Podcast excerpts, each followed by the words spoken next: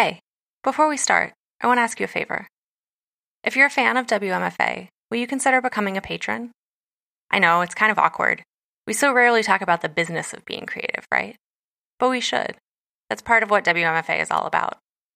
And WMFA is a lot of fun to make, but it's also a lot of work. And right now I do it all. Patrons make small monthly contributions that directly help me get that work done, and they get cool stuff in return, like bonus content. Visit www.patreon.com slash WMFA podcast to learn more and sign up. That's P-A-T-R-E-O-N dot com slash WMFA podcast. Thanks so much. Welcome to WMFA, a podcast where writers talk writing. I'm Courtney Balestier, and today I'm continuing Appalachia Month with Elizabeth Catte. Elizabeth is a historian and writer based in Staunton, Virginia. She's the author of What You Are Getting Wrong About Appalachia and the co editor of 55 Strong Inside the West Virginia Teachers Strike. Her writing has also appeared in Belt Magazine, The Guardian, The Nation, Salon, and the Boston Review. She is the director of Passel, a historical consulting company, and an editor for West Virginia University Press. What You Are Getting Wrong About Appalachia responds to a narrative led by J.D. Vance in his book Hillbilly Elegy that has crystallized around Appalachia in the past couple years drawing on convenient stereotypes and dangerous assumptions to paint a broad and misleading portrait of the region. Elizabeth's book dives headfirst into this construction, challenging it with historical insight and fresh perspective.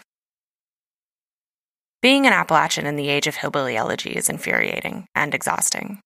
Please, if you have read Hillbilly Elegy, do me a favor and read what you are getting wrong about Appalachia next.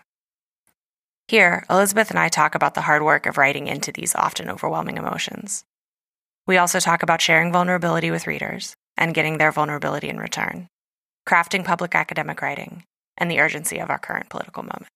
Like, I had legitimate emotions daily writing this book that ranged from like, like volcanic anger to grief to sadness. And once I got it in my head that it was okay to bring those emotions out, then the voice fell into place.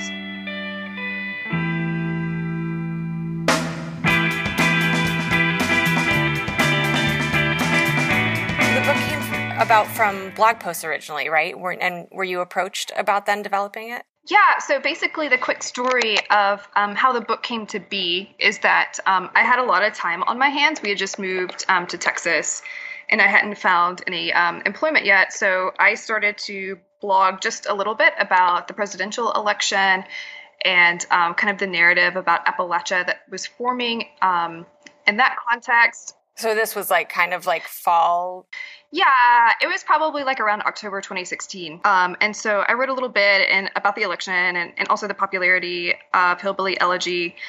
And um, I happened to connect through that with um, Anne Trubek, who is the uh, founder of Belt Publishing, based in Cleveland. And we had a lot of the same frustrations because um, a similar conversation was happening about the Rust Belt and the RNC convention had been had been in Ohio, and you know all those kind of things kind of converged um, into the idea that this could be um, something longer that looked at those election narratives and conversations um, that were really going in what I perceive to be in healthy directions. Yeah, can you maybe just kind of for listeners who maybe aren't as familiar, what the sort of major points against hillbilly, like you know, kind of what you see as being problematic in the hillbilly elegy uh, narrative yeah. so I know that's like the entire book, so I don't want to, but just just for a little bit more context. Yeah. So um, generally, when I talk uh, and share criticisms about Hillbilly Elegy, it helps if we're like, you know, looking at the the title of the book, yeah. which is um, Hillbilly Elegy: A Memoir of a Family and Culture in Crisis. And so there's this, you know, side to the the memoir that's like, you know, talking about family experiences and using that to kind of um, place value on you know strategies to cope and things like that um, and the criticisms that, that, I have, you know, aren't anchored to that, um, you know, mechanism of the book at all. It's this broader uh, memoir of a culture thing mm-hmm. that's going on, which is not something that I knew to to exist before um, the book, and I'm happy to say I don't think it sh- should exist. But generally, the idea that um, you can extrapolate and attach a narrative to an entire geographic region in Appalachia on the basis of one personal, one person's, you know, personal experiences, um, and then it became a decoder for the presidential election and sort of like get inside the mind of the Trump voter, even though it obviously wasn't written from that perspective. Um, and one of the points I make in the book is that this has a long history in Appalachia. Um, we've had like, you know, who knows what what generation of spokespeople we're up to now, but this is a common, common phenomenon, and it's enough of a phenomenon for me to be able to say comfortably that um, care should have been taken to avoid this happening again, um, but that also we are now like part of a longer conversation that includes some disturbing things about the ways that people have written about ethnicity and race in Appalachia. Mm-hmm. Absolutely. Yeah, and and I think that it's I think that people don't know, you know, and it, it's really funny. I was just reading on your website uh, you, the excerpt that you posted from the talk that you gave at WVU, and um, I want to I want to pull out a quote that I really loved and ask you about that more in a second. But um, it really did say so eloquently. I think this this idea that you know we are people who get told about ourselves a lot yeah, absolutely. I mean, that is sort of like one of the quintessential Appalachian experiences in my mind. I don't like to generalize about the culture or the people or even the history, but I think it's fair to say that most people in Appalachia have had the experience of um, somebody, you know, whether it be like reading the comments on an article or a conversation if you you know are somebody who's gone to university with one of your new peers you know just telling you you what you should think and feel about yourself um, and it's like I don't know, it's it's everywhere within Appalachian culture and responses to it if you look for it. So so were you necessarily thinking about all of that when you were doing those initial blog posts or was that just kind of, you know, micro stuff that you were seeing in the moment and reacting to? Yeah, I think it was. I mean, I think it. I definitely saw it, and it reflected that a little bit in some of the blog posts that I I was writing because um, one of you know my um, other concerns that I had was that journalists were going to places like McDowell County, West Virginia, and other places in, in coal communities, and were kind of doing the whole um, war on poverty yep. narrative. Um, and so, like that was um, the initial kind of uh, entry point into talking about this phenomenon historically. The idea that uh, in every generation it feels that there are people who come to the region and kind of take images and narratives away and then repackage them and sell them um, for money or to increase their status or some other kind of material gain. Mm-hmm. And that, of course, as you know, um, can bring us into really profound and kind of parallel conversations about the way extraction works in the region and specifically the coal industry. Absolutely. I um, this might have even been two years ago now that uh, Elaine McMillion Sheldon, um, who's a visual artist and filmmaker, yeah. and I um, did this series for Coexist, uh, which is a channel of Fast Company about the post coal economy. And one of the things, you know, so I was writing all of these pieces, and and one of the things that I was really sensitive to in the conversation with my editor, who was fantastic about this, uh, and then you know, kind of once I brought it up, very proactive about it. But you know, you this this very subtle language, like saying that like we quote unquote discovered X, Y, or Z thing, you know, and kind of acting like these things haven't always been happening and haven't always been there. And and I think that's a really common approach to the area to just say like, oh, I popped in and validated the existence of all of this stuff by seeing it with my eyes. Yeah, absolutely. I think the phrase that I like overuse most at the moment is, you know, these are not just mistakes, this is a pattern. Yeah. Um, and we all have like different ways that we think and feel and respond to that pattern. But, um, you know, I think after a certain point when that those election narratives have kind of like died down a little bit, mm-hmm. um, we're still left with the power that, you know, um, empowered those those practices. Um, and that's something that's a real thing in our lives and can have particular consequences. Yeah, that's that's the line that I really loved in um, in that talk that I just mentioned, where you you say, um, of course, the book is is titled "What You're Getting Wrong About Appalachia," and you are describing, you know, being asked who the you is, and you say, "I started to see that the you was me, and that I was writing against an experience where people with more power tried to tell me what I should think and feel about my history and identity." Yeah, I think that that is a perspective that has really res- resonated with a lot of people, but particularly um, younger audiences. Uh, like, one of the things that's happened to me after writing this book is that I get a tremendous amount of um, mail from people who have either thoughts about my book or Hillbilly Elegy. And usually it's like these are very painful notes that people send me. I mean, in the sense that they are filled with their pain mm. um, about this experience. And, um, you know, I would get letters from, you know, one that really stands out is from an older woman whose book club was reading Hillbilly Elegy. And she wanted to say, she was originally from West Virginia, but was now living like in the Pacific Northwest. Um, and she wanted to give a counterpoint to that. And she was worried that she would lose friends because everyone, you know, was loving this book.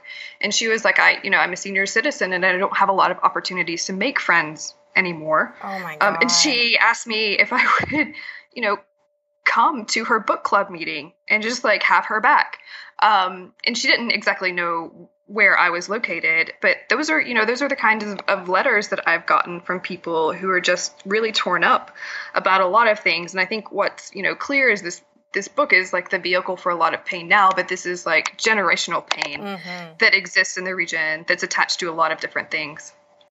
Are you gonna like Skype into a book club or anything? I, that happened. Um, that happened a little while ago. So I I couldn't um, Skype into her book club, but I sent her like two advanced copies uh-huh. of my book. It it hadn't it wasn't actually out yet, but I sent those to her um, and told her that she was free to, you know, pass them around in her book club um, just to show that there are you know some different perspectives. Yeah. Oh, I love that. Yeah, it's you know a thing that's always stuck with me this is elaine again actually. I remember just like a tweet that she had i mean i mean years ago maybe um, and i don't even know about appalachia. I think it was just a story somebody had said something about storytelling visual storytelling and quote you know giving people voices. And she her response to that was like you know we didn't give them they have voices. Like we're just lifting up their voices. And and that idea though of of just like helping people see that their voices are valid is is such a powerful side effect that I, am not sure I would have imagined um, was going to happen. You know? Yeah, absolutely. Um, making people um, feel a little bit more seen, yeah, is like a tremendous honor that I've been able to um, do in the context of, of writing this book and communicating with people. Um, so, you know, when I go, when I travel somewhere, when I talk to people online, or when they send me emails and it's such you know a small act of kindness that you can do for another person but it's um, particularly in in our context the context of people who um, you know don't often they have voices but they're not as elevated and yeah. so um, absolutely being able to to say like I, I see your experience it's important to me um, is is just like something that is very overwhelming that um, I get to do like on a daily basis now.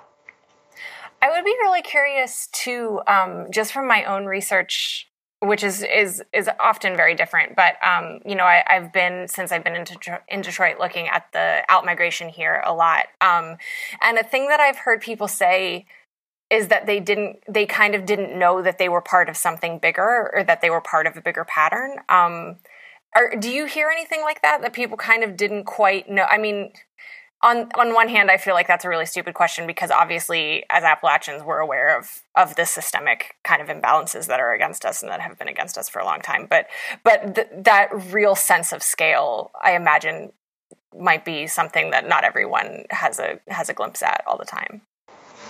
So I think it's different. Um, for people who are from the region or have lived in the region a long time versus people who might not really know too much about Appalachia and then kind of read the book and, and respond to it. I think within Appal- Appalachia, one of the things that my um, that people have responded to is um, the way that I was able to connect sort of the way that people think about poor white people with some of the thought that had been circulating mm. um, from c- people who are conservative, conservative intellectuals, also um, further back in history, people, um, you know, eugenicists, for example. And so I think that I think those dots were like 99% connected for a lot of people. Mm-hmm. But, um, you know, I helped them with some vocabulary and um, some patterns that really just like clip things uh, in place for them. Um, I, you know, talking to people outside outside the region, it's difficult for me to gauge just how much um, you know the book is is resonating for them because um, you know you don't you don't like to ask people like, well, do you you know do you do you know what you got wrong now? Right. Um, Have I rubbed your nose in it enough? Yeah, kind of thing. Yeah. Yeah, but um, what I I think like some of the most valuable conversations I've had are with people of good faith mm-hmm. um, who work in media and like media adjacent industries, and they've been like completely um, kind and generous with me um, and have done you know some reflection with me about the way that uh, media narratives are can be potentially damaging for the region. And they've you know they've said that they're excited to to do better work in that regard. And so that's really kind of great and meaningful. And they are seeing like these broad patterns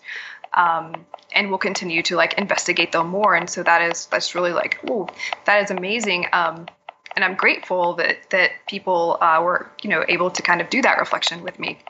Absolutely. This um, feel free to to demur on this question if you prefer not to talk about it but um, something i think a lot about and I mean, I'm sure you do too, because I think to to write about a place like this, you kind of have to, you know, I'm always very wary when I'm approached by publications of like, what's your what's your coverage been like, and what's your angle going to be, and and all of that, and and I wonder as you've gone through the process of promoting it and all of the kind of auxiliary writing that you've done to do that, which I, I want to talk about in more detail from the writing perspective too. Um, you know, have you have you kind of grappled with that stuff with editors, or just passed on things if it's a place that you didn't feel comfortable, um, you know, didn't feel like they had a good history with engaging with the region? I have had like a remarkably positive experience with the people who have sought me out to work with. Mm-hmm. Um, and I think that has to do, a lot to do with the fact that um, like the vast majority of people who sought me out to work were women. Mm. Um, and so I think there's a lot of sensitivity to issues about representation, and it's you know in this context it's directed towards like a regional representation, but um, that sensitivity you know came through like immediately um, in so many many contexts.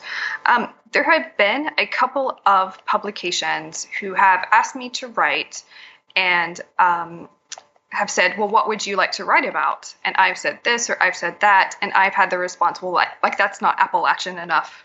I think like one example was I wanted to talk about um, some union organizing that was taking place. We have um, in, in Virginia a community that's um, populated heavily with Latino um, agriculture workers. Mm-hmm. And so I wanted to talk about how people were organizing in those communities to kind of um, boost union organization. And I was told that's not Appalachian enough. Um, wow. What do you even say to that? Yeah, I, I don't, I don't know. I mean, well, I said thank you, but I don't think this is going to work out. Yeah. Um, but yeah, I mean, that was just sort of like, I, I, I don't know, you know, what is App- what is an Appalachian topic? Um, and so I suppose there's you know there's ways that i could have like worked on that person or mm-hmm. you know we could have like come into fellowship um, somehow but it was you know in, in my mind at that moment just to say just to step back and say i don't think you know i don't think my perspectives can be um, valuable in this context but generally speaking um, people have been tremendously gracious and thoughtful about um, letting me you know use their platforms to say um, things in the way that I want to say them and that it's important for me to say them. Um, I had a fantastic uh, uh, experience working with the Guardian, for example. I was going to ask you about that too because I think that um, even before I saw the piece that you did for them, um, I have thought that their coverage has been really sensitive.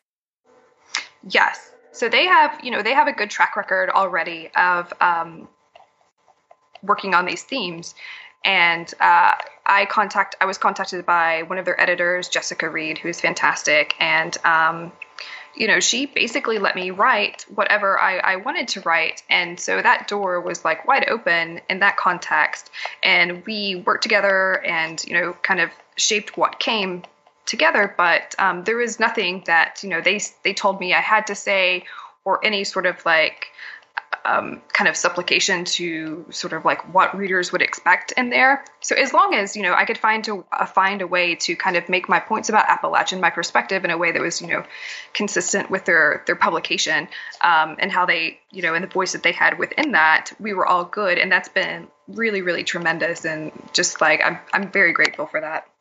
Yeah, because that's such a difficult question as a writer, kind of balancing you know, because I, I think you're right. The the kind of you know, I think you came to the. It sounds like you came to the right conclusion. For instance, with that one publication that you parted ways with, but to say, kind of play devil's advocate with yourself and think, okay, well, like maybe I could kind of work from the inside and like contribute something better. But then also, as a writer, like your name is still on it at the end of the day, and if it gets mangled and you have a, or you know, it comes out and you know that it's not something that you're proud of, like not only has it has it not checked your cultural box, but also it's damaged your reputation as a as a writer. I think about that a lot. Um, so I am not a a writer. I'm a historian, and my my the type of writing that I do um, is you know kind of specific to somebody who doesn't have a training in, in journalism, for example. So I'm really really happy to get coaching mm. on, uh, for example, writing for different kinds of publications, and people have been uh, really open about helping me with that. At the same time, um, you know, letting letting whatever I could call my voice come through. The more I think, the more like difficult dilemma for me is when I, I get approached to give like quotes and mm. and blurbs and things like that. Um, and this is you know a new world for me in some respects, and you don't always know like what your comments uh, and what context they will be placed. So I am like incredibly um, thoughtful, but also very anxious about some of that, some of that kind of you know that media voice that I could potentially have and have had some, you know, at some sometimes. Um, but yeah, I mean, I do have like a tremendous amount of anxiety generally about being a person who has a somewhat at the moment elevated voice about Appalachia given that like the whole purpose of my work is to say that there should not be just one voice mm-hmm. um, out there. And it is you know required um, a lot of self-reflection self-criticism uh, strategies um, and things going on in the background to be able to um, sort of satisfy those concerns. And it's absolutely like an ongoing process that I, ne- I negotiate and renegotiate daily.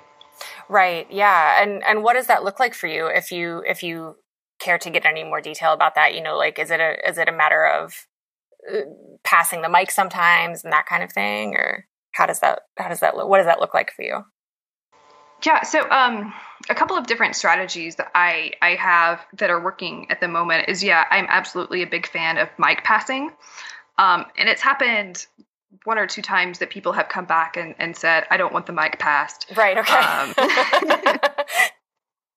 and um, that's like wow okay um, and then but but most times it's like it's really you know they're like great you know they're they're thankful that I can point them to a more appropriate expert than me um, and I always like try to point people towards um, people who don't often get a voice like women or LGBTQ people um, when I can. Sometimes I am forced to, oh, sorry, forced is probably the wrong word. Sometimes I have to be the voice. Mm-hmm. Um, and if I am paid to do that, I try to defer most of that compensation um, to organizations back in the region. That is like a very minor thing that has happened, um, but that's just one. That's just one strategy, for example.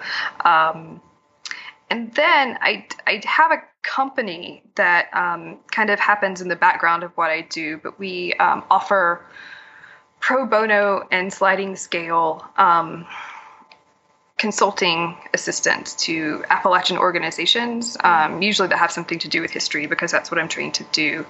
And so that's a way to kind of offset um, some of the more media centric things that I do um, because you know, um, somebody who's working in a community organization might not even really want to benefit from a media platform, but they can benefit from um, some expertise that we can give them in the background. So those are, you know, it's not not a perfect system by any any means, but I do I do try and I try to be sensitive um, to the things that are happening. At the same time, um, a real dilemma in the work that I do is I don't make a tremendous amount of money writing for Apple, you know, writing uh, about Appalachia. And so I, yeah, I will, you know, have situations where I will just have to, um, you know, put my voice out there because I need, I need work. Yeah. Um, so yeah, it's complicated, but, um, you know, we're doing, you know, we're doing our best and trying to, in the process, like be more networked to people who um, are out there writing and, and kind of creating in the region. Yeah, I mean, I do really think that's that's all you can do. Like, is kind of try different things out and try to always remain intentional and mindful about things, and and you know, kind of act in a way that you feel good about. Like, it's not going to always be a perfect situation, and sometimes you know sometimes they do want your your blurb and your quote and that's that. And and then you're like okay well is it me or nothing? Like that's not that's not going to help anybody either. Yeah i mean it is i mean that those kind of situations don't happen happen to me often. I'm like i'm the beneficiary right now of a really um, nice sweet spot where i'm you know on some radar but definitely not like a celebrity or anything mm-hmm. crazy like that so i do um, still maintain like a whole lot of control over over what i do and like the reality is is that um, I've gotten very used to being poor. yeah, so, you. I hear a lot of writers say that actually. So, uh, so I'm like I'm comfortable, um, you know, not like um, doing everything right. that that comes my way um, in order to kind of stabilize my income. So that's I mean that's good. that's good. That's in my wheelhouse. I know how to you know I know how to not get opportunities, so that's fine.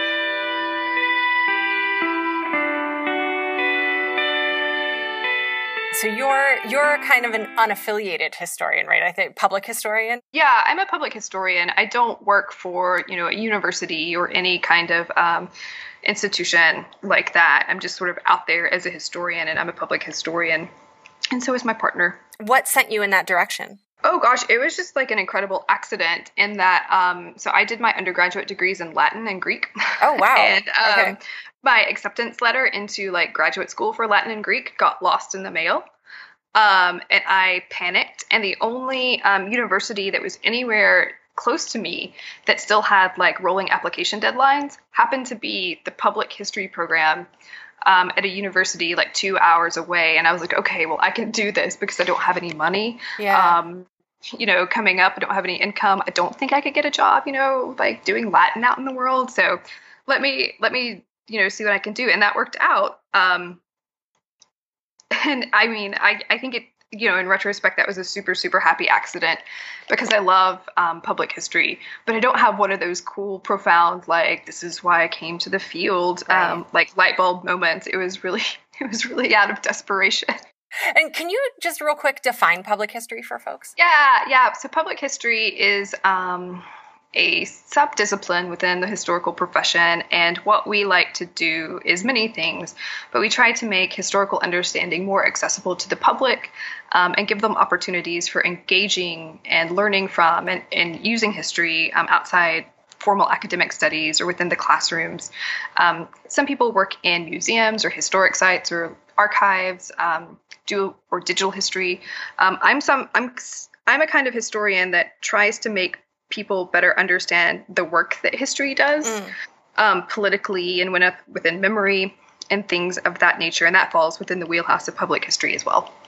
Okay. So, about the time that you started writing these blog posts and, and you know, you were in Texas, um, was writing kind of just the way that you got your thoughts out you know not having a job but having of course still the the active public historian muscle working Oh yeah, absolutely. Like it was, I was tremendously sad. I have a story that's similar to a lot of people who, um, you know, undertake academic studies, um, and that I just um, had a lot of difficulty finding finding a job and finding an employment that was in my field, and I was, you know, tremendously, tremendously sad about that, and I felt very divorced um, from something that had meant a lot to me for about ten years by that point. point, and so you know, I had a um, a like a blog that they kind of forced us to make when we were um, students. Mm-hmm. You know, as a profile kind of thing, and so I just used it to start writing really angry things about the election and hillbilly elegy, um, and some you know, and some people noticed. Um, but yeah, abs- you know,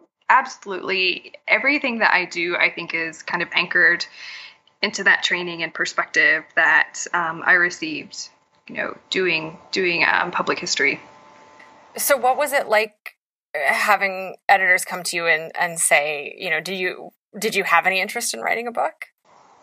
No, I mean, well, I think um, you know historians often, um, especially those who continue to work in the academy, or like a book is coming, right? Um, and then we, you know, we read a tremendous amount of book length type things. Um, but no, it never it never occurred to me that um, sort of writing for the public could be something that um, I did. And sort of like the backstory to this is that um, in the academy and you know online and spaces where academics gather, there's all these like crazy, and I'm sure you know them, like hardcore conversations about what it means to be a public intellectual mm. and write for the public and all this kind of things. And they're more geared to um, basically, I think, academics from really prestigious institutions, um, the kind of you know person that you envision when you envision you know the Ivy League historian.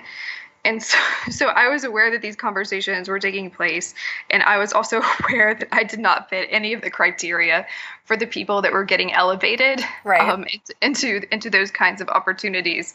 So I, yeah, my perspective was that um, I would be, I would probably make some new friends online um, if I shared some of my work and that I would have people to talk to and I needed people to talk to because I didn't have a job. And so once the idea was kind of out there about doing the book, you know, did you, was that an immediate yes? Did you have any hesitation about it? Um, it was an immediate yes um, because A, I knew that I would have the time because I couldn't find a job.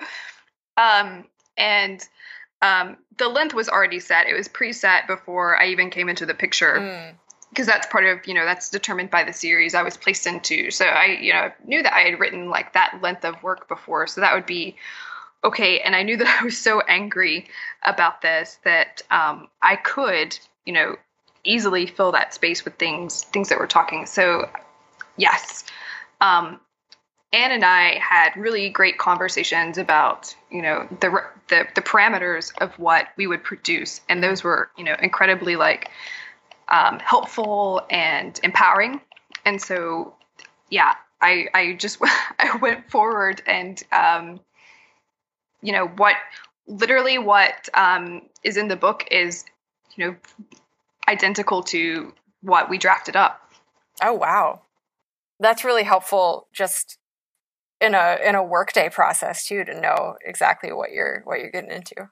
Yeah, I mean, absolutely. I mean, it was uh, fantastic to work for Belt um, because I have been an, you know, I'd been an academic writer, and usually um, you get slow feedback. Um, nobody helps you with the things that you might need the most help with, which is like mechanical things, like you know, um, manual of style edits, or mm-hmm. like mm-hmm. you know, being brave enough to say like I'm not sure actually where where my commas should go right now. Um, so things like that, and like people were tremendously um, responsive to helping um, me not only craft a voice that was specific to um, their um, their series, but me, and then this wider like you know um, venue of of just you know writing for um, a specific kind of regional lit audience, I suppose mm-hmm. is, is is is how to to determine that. So I got um, you know some good mentorship, and it was um, you know great. We just we just took off. That's really interesting, the voice thing, because there are several layers there that then would have been new to you. Do you, it, was that a lot of just kind of writing, getting comments, revising to kind of find those voice that, that right voice combination of voices? Um, I think I think I was exceptionally um, fortunate in a way that the first time that I did this, I did it with a topic that I was so emotionally invested in. Like I had legitimate emotions daily um, writing this book that ranged from like like volcanic anger to grief to sadness. And once I got it in my head that it was okay to bring those emotions out, then the voice fell into place. Mm.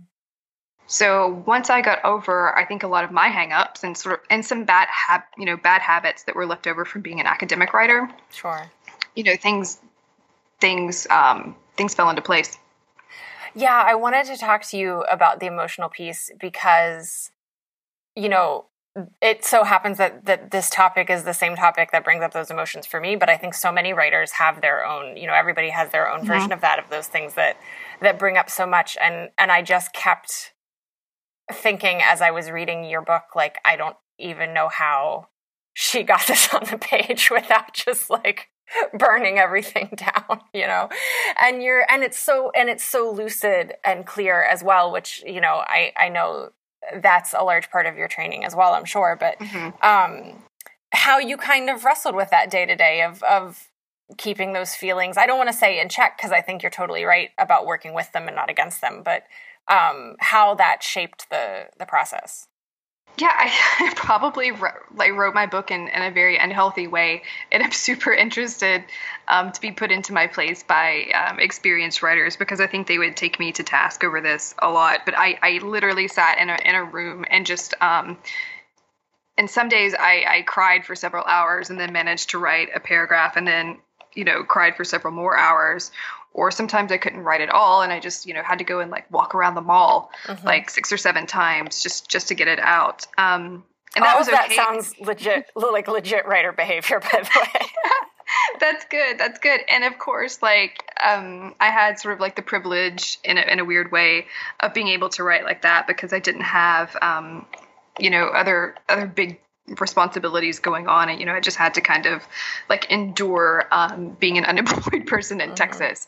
So in that sense um, the the emotions were like real in the room with me like at every single every single stage in this. Um, the last part in particular was like i had um, you know i was typing through like blurry like tears the entire time that I wrote it. I wrote it, and you know, like the like the like the, the thing was, I was um, I I finished this book, and um, it came, you know, it came to me in like the ARC, and it was so beautiful, and um, I I was able to show it to my grandfather, and then my grandfather died, mm. and so I just was like so tremendously um grateful that I had that opportunity to like physically hand people that I love mm-hmm. something that I did that was a reflection of the love that I had for them. Mm-hmm.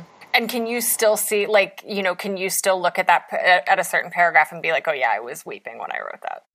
Absolutely. Yes. Yes. Absolutely. Absolutely. Because people want to talk to me about those parts, mm. um, and there's some of the parts that people connect most to, which is which is very very gratifying. And so um, they've you know kind of been vulnerable with their emotions around me um, in the in the context of some of those um, those parts, and we've shared that, and that keeps those emotions alive in a very real way. I think there's something so kind of magical and fascinating about, you know, like you'll often, in a kind of similar but different vein, you'll hear writers say sometimes that, um, you know, maybe when they first write a scene, they over explain it and then they go back and take some of that stuff out. But it's almost like the like negative space of that like the like the kind of shadow of what you've taken out is still there and like it's still having some sort of effect. Uh, and i feel like it's a similar thing you know even if you know you're not writing that you're not writing just describing the emotions you're having in that moment. They're still somehow baked in there and they're still somehow translated. Yeah that is like you're on point there. Absolutely. It's just like words are magic. I don't know.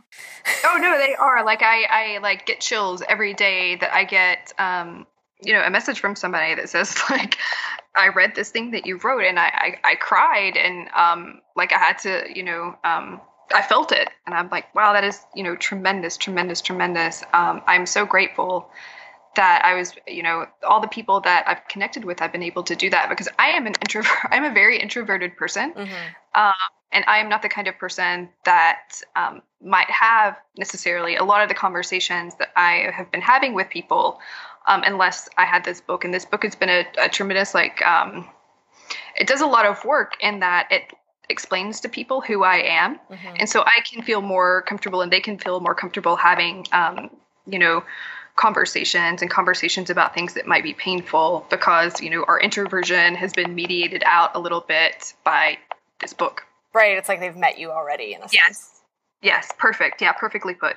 How has that shaped the way that you see what your job is and what you you know want to be doing? Because that must be a pretty profound side effect to to encounter that you are you know having such emotional connections with people yeah that is um so yeah that's like a tremendous amount of of what i'm doing right now is just um connecting with people it sounds so i mean it sounds a little bit cheesy and a little and, and I, don't, I don't mean to sound like smug or anything like that when i say it um but i i am just so honored that this is you know a part of what i get to do and and just the the act of listening and the act of like bearing witness to the things that people want to want to share with me.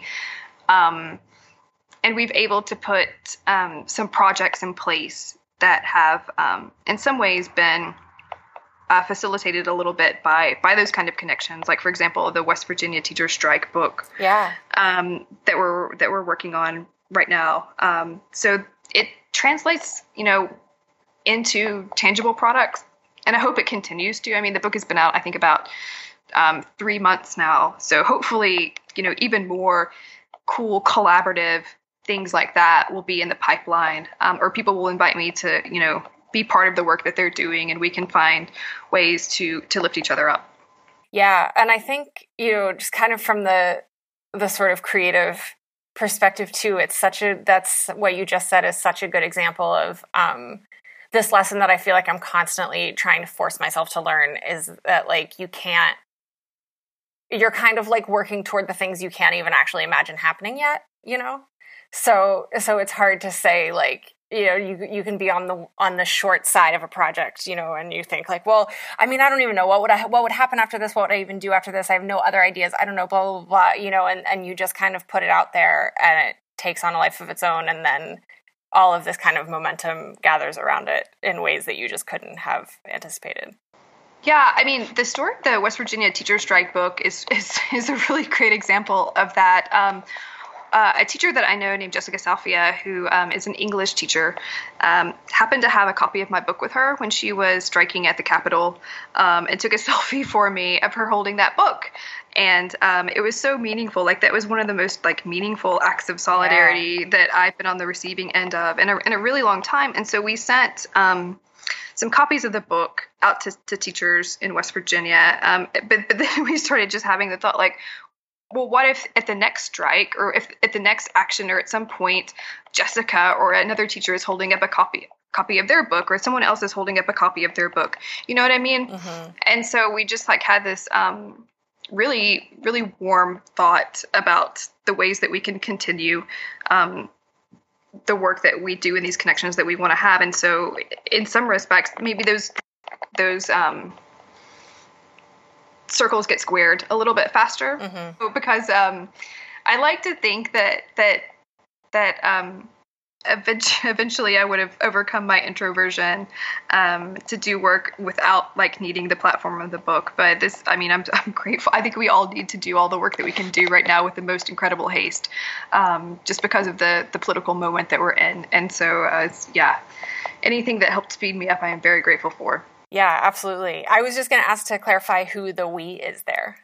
Yeah, so the we is um, Jessica Salfia, who is a uh, English teacher in West Virginia, and Emily Hilliard, who um, is the folklorist for the state of West Virginia. Um, love Emily. Yeah, yeah. So Jessica is collecting a lot of um, self reflections and, and essays from teachers mm-hmm. in West Virginia who participated in the strike. And Emily has like a fantastic visual record of the strike. She went out and did interviews and took images and all that kinds of stuff. And it's all going to come together really well, I think. This has been such a fascinating experience for me just as an Appalachian because this teacher strike, because I remember mm-hmm. the last strike that I was in first grade the last time that the teachers went on strike. Mm-hmm. Um, and I didn't know very, you know, I don't know. I think I just generally didn't know much West Virginia history, period. And that's probably my own fault. I don't know how much the school system would be blamed for that in particular. Um, but I could blame it for some things, but not, I don't know about that. Um, but you know we we are raised with this very uh, you know it's a it's a union state and it's a blue collar state and it's very proud of all of that but i was not really aware of the history of erosion of that and mm-hmm. and then when this happened i kind of remembered a bunch of things from my childhood and, and, growing up in different lights, just kind of comments that I would hear adults make about like, oh, well, you know, these teachers get everything. Like they're so spoiled. Mm-hmm. Like, you know, these just kind of this anti-union sentiment that like had become really strong and, and to sort of relearn all of that as an adult and put it in a historical context and certainly like a current historical context has been a huge lesson for me. Yeah, that's fantastic. I mean, as a historian, like I am um, over the moon to hear um, comments like yours um, because I think, you know, one of the reasons that that occurred for you and, and people like you is probably because there was like a strategic attempt by people who are powerful in West Virginia to kind of edit that history away. Mm. Um, and so any any moment that we have to kind of collectively rebuild our memories um, is just you know tremendously important to me. I want to jump on a thing that you just said about writing whatever we need to write as fast as we can because of the urgency of the moment. Mm-hmm. And how does that play out for you? Do you do you think that the urgency and the kind of deep thinking coexist easily together? I think so. Um, and again, this is um, as a historian and someone who's done historical training. I think that um, that prepared me to uh-huh. do um, those kinds of tasks. And so I, I think that um, I had good preparation for doing that. For example, um, the next book that I'm going to do um, is is a history of the eugenics movement mm. in Virginia, um, and it's you know tangentially connected to some of the issues that I raised um, in the first book. But also, eugenic thought is back mm-hmm. in our mm-hmm. current political political moment, and so um, that was definitely one of the motivations that I took for you know deciding what I was going to write about next. That I'm in a position at the moment um, where I can generate work very quickly, mm-hmm. um, and you know I can help put another brick in the wall um, between the conversations that people are having that are very very disturbing um, and you know the people who might be impacted with them. And i do that by um, exploring commonalities in the past. Mm-hmm. um, but there you know there's a wide variety of ways that people people can do that.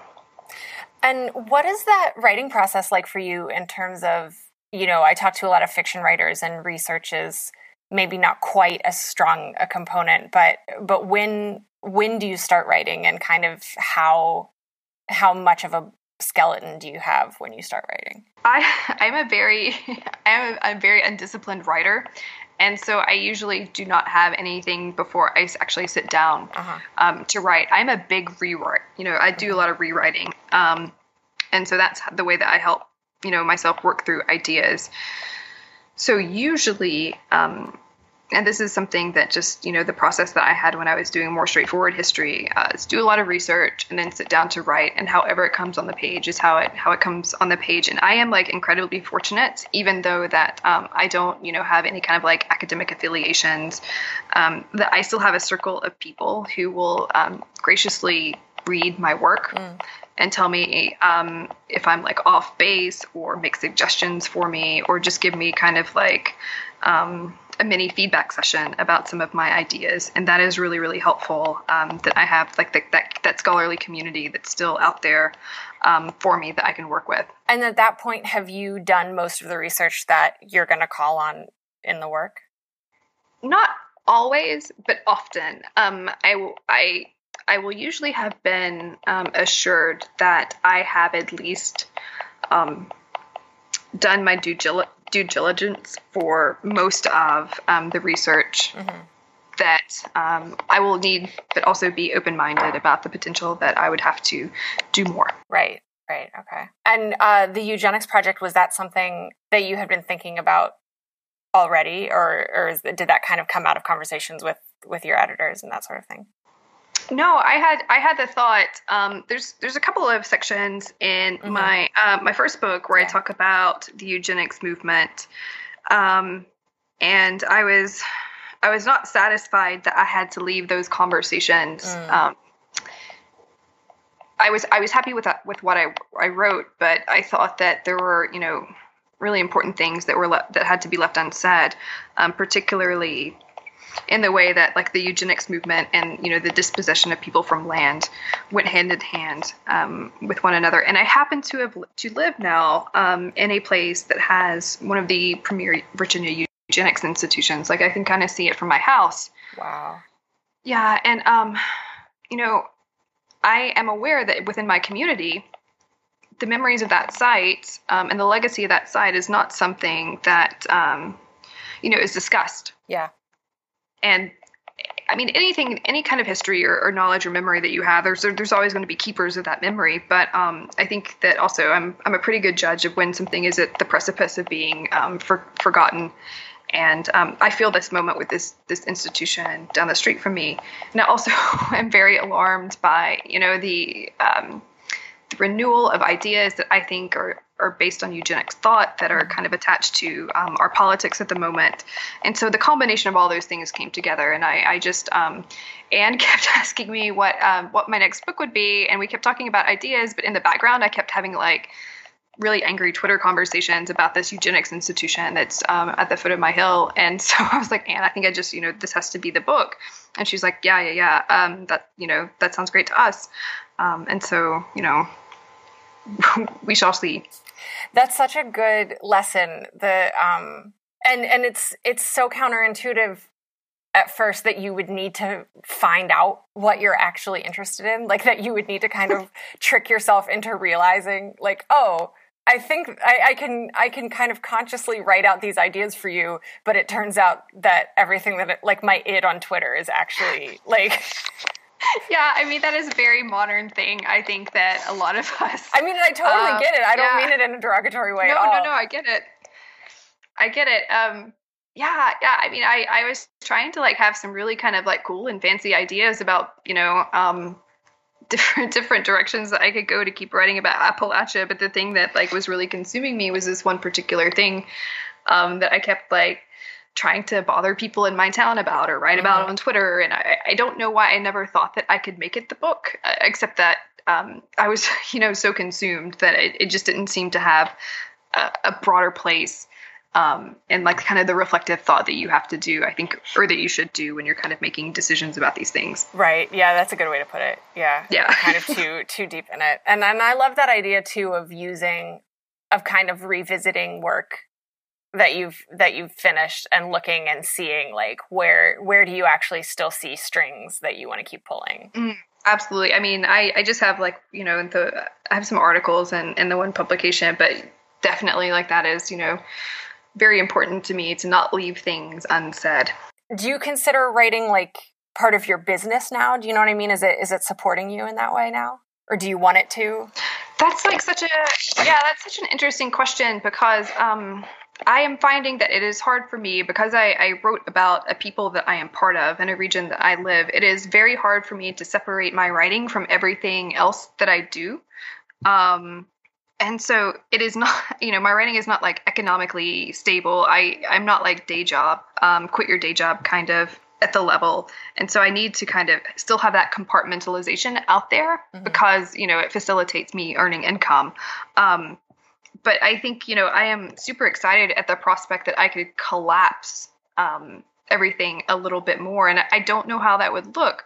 Um, but you know, I believe very strongly that um, these connections that I'm making with people should be put to good work, um, and it's important to me to to you know to be able to not not um, get so far into writing that I'm not helping you know i'm for, i'm forgetting don't have the time to help people too. That it just all seems so exciting to me. It's like you um you know i don't know why it, strikes me probably just because it's not my work but it just strikes me as like more of like this invention. Like oh you just you your career is just like this this really exciting multifaceted open-ended thing right now yeah, I mean, I, I'm very, very excited about it, and I'm especially excited about it because I um, had such such a rotten time, um, you know, trying to be um, the historian or, or, or, you know person that I was trained to be, mm. Um, and that comes with a lot of you know a lot of um, kind of limitations, both that both are set in good faith, but also kind of like the peculiarities and hierarchies within academia, that I was very much a person who was shaped to do a particular thing and I could not do it. Um, and I suffered greatly and, and, and, intensely because of that, not just financially, but as you know, as losing an element of my identity. Mm-hmm. And a lot of people are having those kind of feelings right now. Um, and those experiences. So to be able to salvage um, something of you know a career doing what I want to do, like I I I would be over the moon if that happened. So your kind of day to day now is a mix of of writing and and your consulting. I don't actually get to write at the moment. Um, I have a lot of people who um, are contacting me to do various things um, that I'm so happy to do. But it's it's things like Skype into people's classes mm. and um, you know help their students or to um, you know serve on a board for an organization, things of that nature. So I have um, actually actually been like overwhelmed with those kinds of tasks since the book has come out. The very and... public part of the public historian. yes, exactly. That's so well put. Um, yeah, the public part of public history is overwhelming me at the moment, and just talking and you know talking to people, it takes a lot of a lot of time because um, and I think a lot of energy for an introvert yes yes exactly. Thank you for um thank you for i as someone i mean i know i do have a podcast and maybe that's a silly thing to say but i do very much feel like a, a kind of just like extroverted introvert and i definitely have like refraction periods for sure. Yeah yeah yeah. So it's um it's so it's so rewarding but also challenging to do that. And so um i'm trying to focus on that and then i'm trying to focus on kind of helping this um strike book be born into the world because we would very much like for it to be released in July. Right. So, I don't know, like, as someone who went from um, doing like kind of peer reviewed academic work that could have that could take like almost two years for something you wrote to to put out to like having an idea for a book um, in a shared group and then like having it come out um, like four months later is like exciting but also like wow this is like whoo yeah um, it's hard work um, it's hard work and, and everybody involved in that project does like a tremendous amount of hustle in like various ways shapes or forms for many many other um, you know responsibilities they have. So i would like to get to the point where i can write again very very soon but i am absolutely not going to neglect um, the the kind of position that i have to be somebody that could help drive um, some real change for the region. And whether that's like talking to to students or you know you know um, sitting on a board or helping somebody uh, put up a historic landmark i'm i'm i'm going to do that. And, and, hopefully that i can um, you know on a base level carve out some kind of economic stability doing that. That would be perfect. Right. But we'll figure we'll figure that out yeah, later. that out. this is a question that i like to ask everybody at the end of our conversations. Um, and you can interpret this however you like. What does creative satisfaction look like for you right now Huh, that is like a fantastic question. So, creative um, satisfaction for me at the moment is um, an email from a young woman who said that um, she has been a creative writer for years and one time had an experience where a writing teacher from the from a different region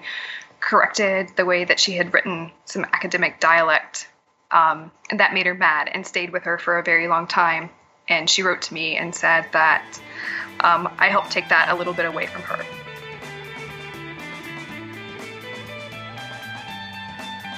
You'll find links to some of the things we talked about today at WMFApodcast.com. Have a question or an author you'd love to hear on the show? Email me at hello at WMFApodcast.com and find me on Twitter and Instagram at CF Balestier. Writers need feedback. If you're enjoying the show, please take a second to write me a review on iTunes. The WMFA logo was created by Unsold Studio, and our theme music is Jazz Dancer by Double Winter. Find them at doublewinter.bandcamp.com. WMFA is made in Detroit by Courtney Balestier, LLC, all rights reserved.